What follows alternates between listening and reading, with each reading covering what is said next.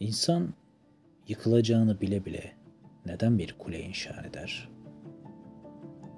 En azından kuleyi yalnız yapmadığı için.